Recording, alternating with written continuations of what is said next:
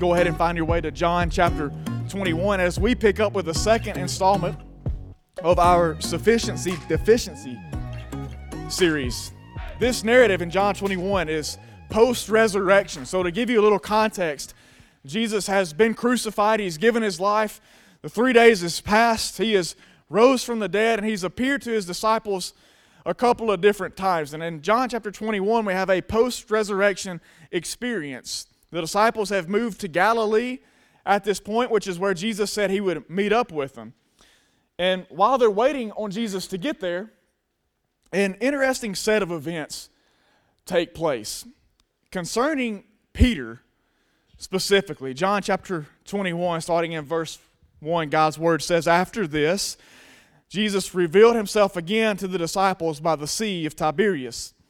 And he revealed himself in this way Simon Peter, Thomas, called the twin, Nathanael of Cana in Galilee, the sons of Zebedee, and two others of his disciples were together. Simon Peter said to them, I am going fishing. They said to him, We will go with you. And they went out and got into the boat, but that night they caught nothing. Just as day was breaking, Jesus stood on the shore. Yet the disciples did not know that it was Jesus. And Jesus said to them, Children, do you have any fish? And they answered him, No. He said to them, Cast the net on the right side of the boat, and you will find some. So they cast it. Now they were not able to haul it in because of the quantity of fish. That disciple whom Jesus loved therefore said to Peter, It is the Lord. And when Simon Peter heard that it was the Lord, he put on his outer garment, for he was stripped for work, and threw himself into the sea. The other disciples came in the boat, dragging the net full of fish, for they were not far from the land, but about a hundred yards off. When they got out on the land, they saw a charcoal fire in place. So, if you're ever wondering, guys, charcoal or propane, I'm just saying, Jesus was a charcoal guy. He was a Kingsford kind of guy. So, always go for charcoal. There's a charcoal fire in place with fish laid out on it and bread. Jesus said to them, Bring some of the fish that you have just caught. So Simon Peter went aboard and hauled the net ashore full of large fish, 153 of them. And although there were so many, the net was not torn. Jesus said to them, Come and have breakfast. Now none of the disciples dared ask him, Who are you? They knew it was the Lord.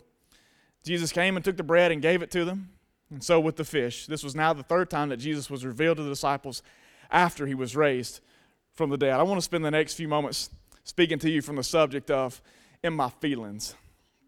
And I promise you, it's going to be way better than Drake's version. So lean in because it's, it's, it's going to be way better. Everybody say feelings. Feelings. Got me in my feelings. That's the southern version of it.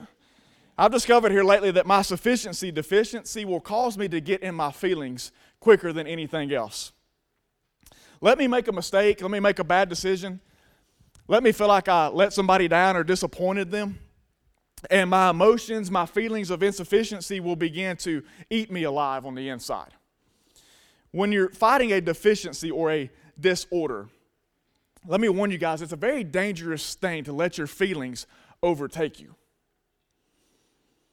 The more I dig into this, the more I see this deficiency behind some very, very dark and very, very evil stuff that takes place in our world today. I'm convinced that people struggle with depression because they feel insufficient. I think eating disorders come from feeling insufficient. I think people will cut themselves because they feel insufficient. I think ultimately a lot of suicides happen because people feel insufficient. That's why I said it's a dangerous thing to let your feelings overtake you if the feelings that accompany this deficiency that we're talking about specifically, if these feelings overtake us, it can send us spiraling into a place of defeat and ineffectiveness spiritually. It's a dangerous thing to let your feelings overtake you. When we catch up with the disciples, they're sitting by the sea and they're waiting on Jesus to show back up. So while they're sitting there, the highlight is on Peter who, remember, not too long ago had done something very, very bad in the Garden of Gethsemane when he denied having known Jesus on three separate occasions. So while they're sitting there in Galilee by the Sea of Tiberias, this is in the back of Peter's mind. It's in the back of his mind that he had done this very, very awful thing and he was ashamed of it. He was disappointed in himself. He was embarrassed. He's sitting there and this is in the back of his mind. And at the same time, I think he's struggling with something else. Something else that you wouldn't see in this text. Y'all know, y'all know Thomas, right? Thomas kind of got a bad nickname because he, he doubted the resurrection of Jesus Christ. So, because he doubted one time whether or not Jesus had actually raised from the dead, he got this awful nickname. So now forever he's been known as Doubting Thomas. God forbid anybody have a doubt one time in their life about something that Jesus might do. I promise you, there's probably nobody in this room that's ever doubted that Jesus could do something in your life, right? Give me a break. Doubting Thomas. Jesus is crucified. He's raised from the dead. Word begins to spread that Jesus has come back, that he's resurrected. And Thomas says, I don't believe it. I don't believe it can't be true. As a matter of fact, I refuse to believe it until I see Jesus myself, until I can see the holes in his hands, until I can see the hole in his side from the spear. I'm not going to believe that he's been raised from the dead. Then the disciples find themselves in the upper room with the door locked and the shades pulled down because they're scared to death. They don't know what to do. And all of a sudden, poop, Jesus shows up in the room.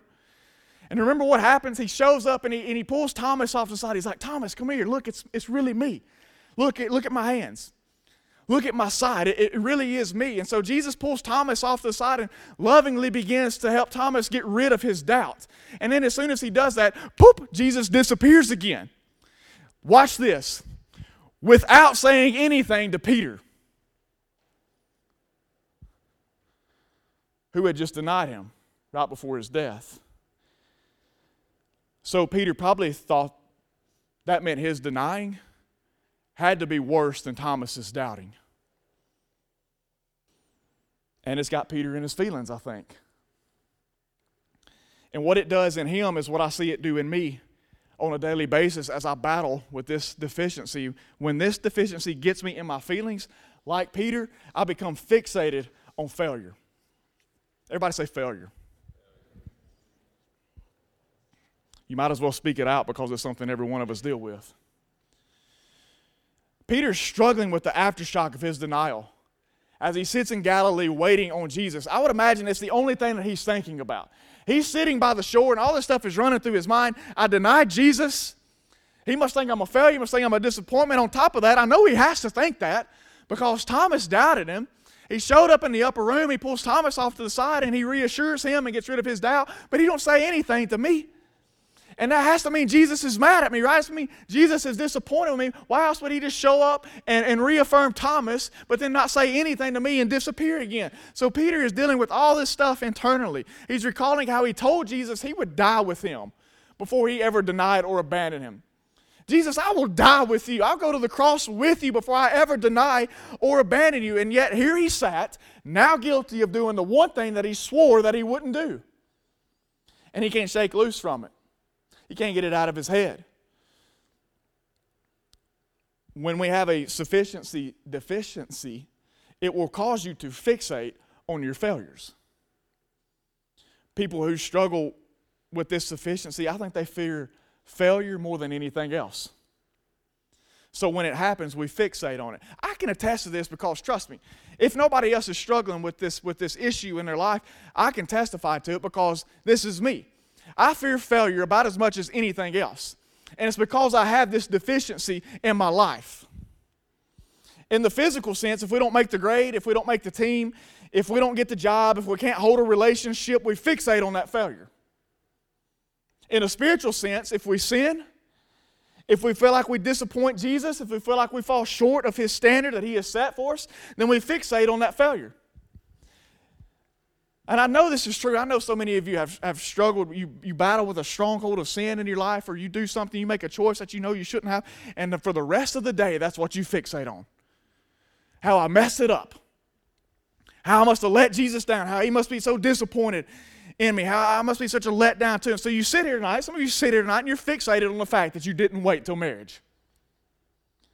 Some of you are here tonight and you're fixated on a porn problem that you can't get rid of. There's some people here tonight that are fixated on the fact that you lost control of your temper earlier and your tongue. And you're fixated on that failure.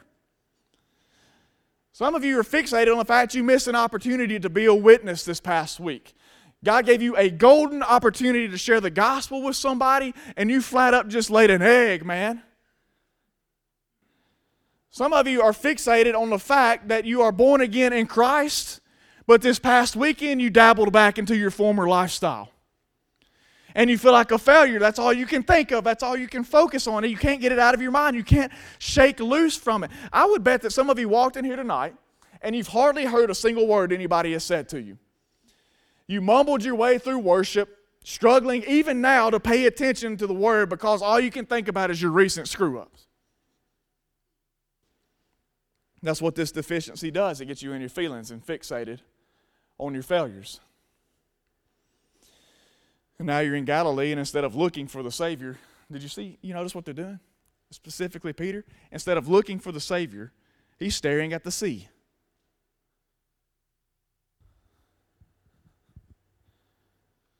But you know who isn't fixated on Peter's failure? Jesus. He's not fixated on Peter's failure. Why do you know, Trey? Because he showed up on the bank he cooked breakfast. And uh, to be honest with you, if I was upset with somebody, if I was mad at somebody, if I had a if I had a riff with somebody, probably ain't gonna be cooking you breakfast the next morning. But Jesus shows up and he's got breakfast ready.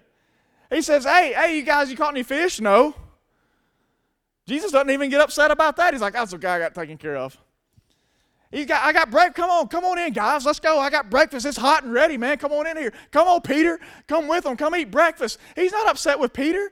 He's not fixated on the fact that Peter denied him. He's just happy to see him. I promise you, he didn't even spit in his eggs or anything. He was just happy to see him. Come on, let's eat breakfast together, guys. Jesus is not fixated on their failures, and he's not fixated on yours either. Man, I'll tell y'all, somebody, the enemy has some of y'all so, so bought into this lie that Jesus is disappointed, that he's frustrated, that he's disgusted, that he's embarrassed because of a mistake that you've made, that the enemy has you fixated on something that Jesus has already forgiven. You're choosing to remember. Jesus has already chose to forget. But when we've got this deficiency, when it comes to feeling sufficient in the eyes of our Savior, this is what we do we fixate on failure. I don't care what you've done. I don't care if you messed up before you got married. I don't care if you're born again Christian and you made a mistake this past weekend, you dabbled back in your former life. I don't care what kind of struggle you've got with your temper or with your tongue or any of that other stuff. Jesus does not approve of sin. Let me just say that. He does not applaud you when you make those mistakes. Jesus is not your boy that's going to show up if Drew makes a mistake and be like, hey man, you good. Don't worry about it. No, he's a holy and just God. But that holy and just God poured out his wrath on Jesus on the cross so when you do mess up, he can forget your failures. It's covered by the blood. Are y'all here tonight? Stop fixating on something that Jesus has already chosen to forgive. Quite frankly, get out your feelings about it. Peter, sitting on the bank all upset, I'm going fishing. Fixated on my failure. Here's the problem with the fishing stuff. It shows me the second part that, that comes with this deficiency that comes when you get in your feelings, or at least when I do. When I get in my feelings, well, now I get disengaged from my destiny. Verse 3, Peter gets so worked up about his feelings that he says this I'm going fishing. That may seem like a harmless thing at first, but it goes a lot deeper than what we realize. My question is why wasn't he pursuing the calling that Jesus had placed upon him? Jesus had told Peter that he would be instrumental in establishing his church why then was Peter going fishing?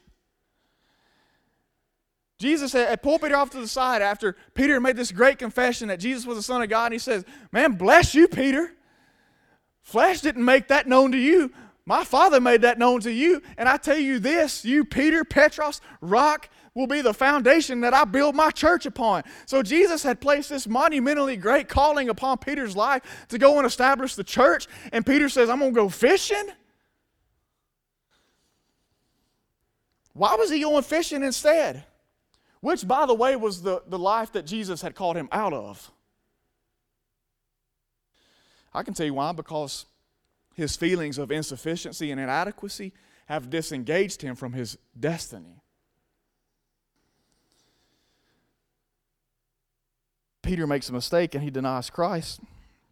He gets in his feelings about the whole ordeal and he fixates on his failures and then he begins to become disengaged from his destiny. And so now he's thinking, because of this thing that I've done, there's no way Jesus could use me now in that capacity. Now, I know Jesus might have had this calling on my life at one time, but that was before I made this monumental mess up. And there's no way Jesus could use me in that same instance now. There's no way Jesus could use me to establish his church. So I tell you what, I'll go back to what I used to do. I'll go back to being a fisherman. I'll go back, I'll get in a boat, and I'll fish. Why am I going to do that? Because that's safe, because that's comfortable, because I know how to do that. I've got a, I've got a lifelong experience in being a fisherman, so I just go back to doing that. That's safe, that's comfortable. I, I know how to handle that. And on top of that, I think Peter went back to that because fishing was individualistic. He could go out and fish all night, and if he didn't catch anything, it wouldn't be a letdown to anybody. Let me tell you, people that struggle with a sufficiency deficiency will find individualistic things to do because you fear being a letdown to somebody else. So Peter says, I go back and get in the boat and I go fishing. Even if I don't catch anything, nobody will be disappointed in me. That's on me. It's no big deal. I, I can handle it. I won't have to be a, a letdown to anybody. And I'm like, what is going on? This is, this is Peter that we're talking about. This is supposed to be the most bold, the most confident, the most fearless, the most outspoken disciple. This is the guy that confessed Jesus as the Son of God. This is the guy that walked on water that night during the storm. This is the guy that experienced the transfiguration. He saw Jesus in his glorified state. This is the guy that defended Jesus with his sword in the garden when they came to arrest him. He pulled his sword off, and the guy that reached out to grab him whacked his ear off.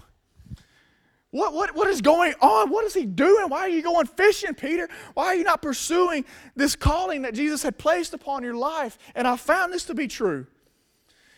Because once again, it's me.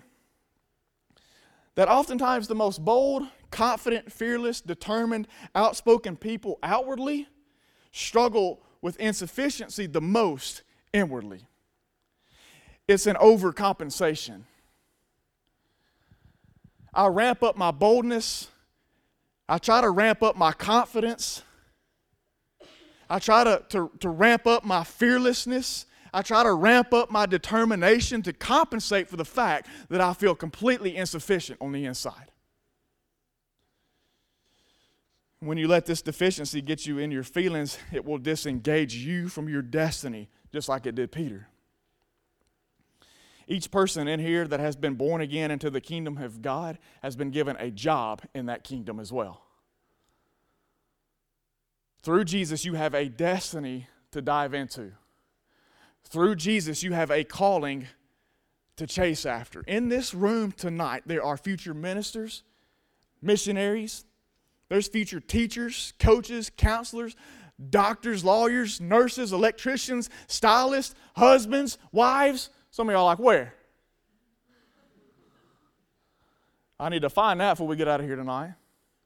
There's future moms, there's future dads in this room tonight, all with the destiny of reaching people in these places that God is going to put you. Listen to me, a, a physical deficiency will hinder you from functioning at your highest capacity if I actually struggle, like we talked about with a vitamin deficiency, if it gets worse enough, that will hinder me from functioning at my highest capacity. But a sufficiency deficiency will hinder you from functioning at your highest calling. Look at what Jesus does with Peter. Go back to the text, verse 15.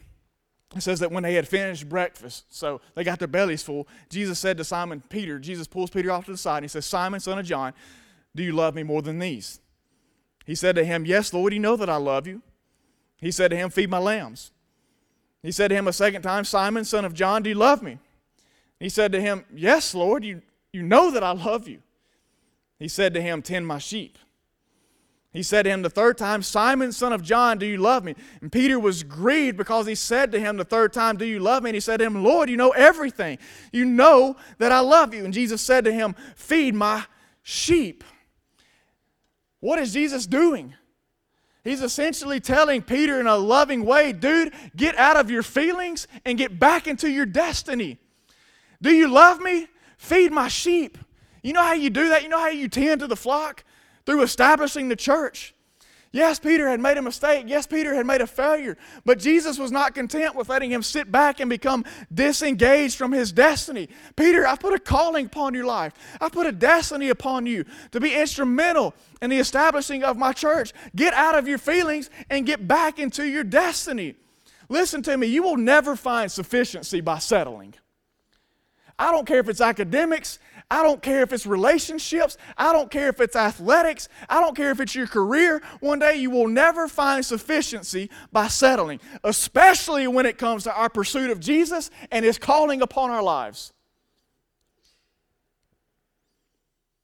So I'm telling you in a loving way tonight get out of your feelings and get back into your destiny. Get back into the calling that God has placed upon your life. You are called, you are chosen, you are set apart, and you are sent. Stop letting these feelings of insufficiency disengage you from your destiny. It's not worth it. It's not worth it. God's put a higher thing upon your life. Don't let yourself be lodged from it just because of your feelings. One more thing I think worth noting. And I think it's an unfortunate thing that happens when we allow ourselves to get in our feelings because of this deficiency. It's that once that happens, once again, y'all don't even have to feel like I'm talking to you tonight because I'm talking to me. When I get in my feelings, I become obsessed with others. Go back to the text. Skip down to verse 20. Jesus and Peter have had their little pep talk, and Jesus has made it, in my opinion, abundantly clear to Peter that I'm not upset, I'm, I'm not disappointed, I'm not frustrated, I'm not, I'm not mad, I'm not disgusted with the mistakes that you've made. I've still got this calling upon your life, Peter, and that still stands. You, just because you had one boo boo doesn't mean that it removed your destiny. And so he restores him and he gives him a little pep talk and he, and he pats him on his back. You know, Peter was, was sulking a little bit. And Jesus pulls him to the side and he's loving on him a little bit and he puts him back into this place where he's restoring him back to his calling. And then look at what happens, verse 20. They're still walking along the road, still having a talk. And Peter turned and saw the disciple whom Jesus loved following him, which is John, by the way, who's writing this gospel the one who had also leaned back against him during the supper and had said, Lord, who is it that is going to betray you? Look at verse 21. When Peter saw him, he said to Jesus, Lord, what about this man? I'm sorry, it's just, we're, we're, we're so messed up. Excuse me. I'm so messed up because I can see myself all in this. Verse 22 Jesus said to him, If it is my will that he remain until I come, what is that to you? You follow me. When I get my feelings, guys, with my deficiency, when I'm feeling insufficient, when I'm feeling inadequate, I become obsessed with other people. After all this has taken place, Peter still hasn't completely gotten out of his fields. He turns around and he sees John following close behind him, and he asks Jesus, What about him? How are you going to use him? What are you going to do through his life? A sufficient deficient person will always carry with them the urge to be obsessed with other people. Peter's still feeling somewhat insufficient. He's still feeling somewhat inadequate when he turns around and he sees John following closely behind. He says, Hey, Jesus, what about him? What are you going to do with his life? What's his, what's his calling? How are you going to use him to build and establish your kingdom? And Jesus responds with, What does it matter? Peter, what does it matter? It's not for you to be concerned with. The only thing you need to be worried about is yourself following me. In an age of media, guys, our obsession with others is at an all time high. And I can tell you what it's, what it's doing it is fueling this deficiency that we have in our lives. Y'all can be having the best of days, right? And you get a little break in between classes, and you jump on Instagram and you start looking at people's stories, you start looking at people's posts, and the next thing you know, you're like full blown depression because your life doesn't look like theirs.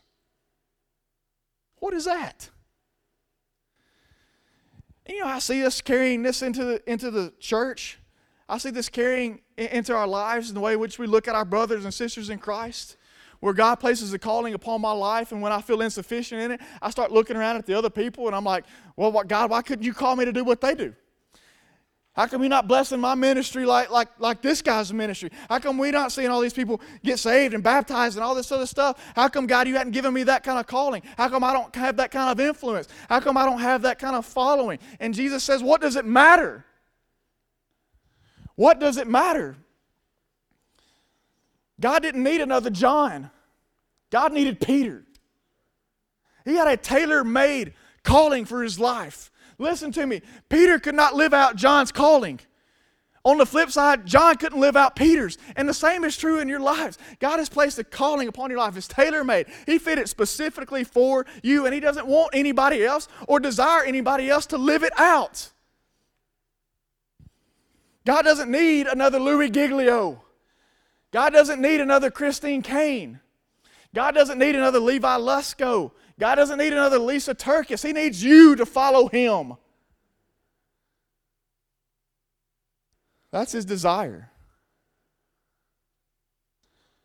To look down upon His body and see Matthew living out Matthew's calling. To see Alexa living out Alexa's calling. To see Drew living out Drew's calling. To see Caitlin living out Caitlin's calling. Not a bunch of brothers and sisters that are looking around with comparative eyes at each other and wondering, why can't I have what they have? You don't need it. You don't need it.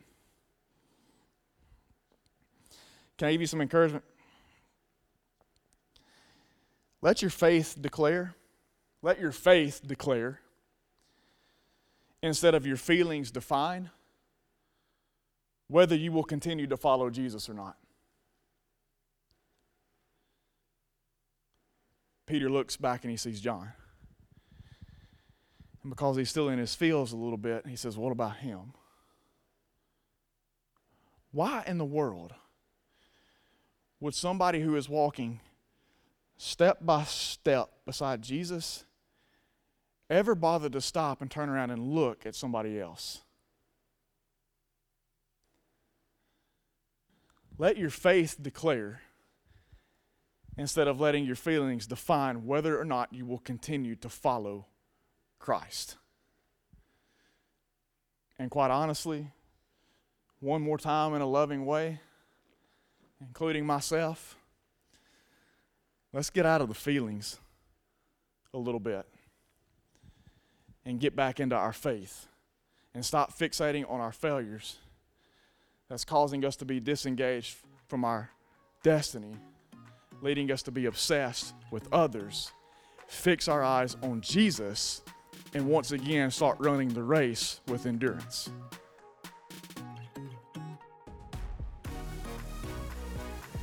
Hey, this is Trey Mitchell, college and young adult pastor. I just wanted to say thank you for listening. It's our prayer that God uses these messages in a way that challenge and encourage you to live for His glory. If you've never placed your faith in Jesus as your Savior, we would love to help you with making that decision just reach out to us through our webpage at underwoodbaptist.org. Be sure to check back in with us next week as we again encounter God through His Word here at Life.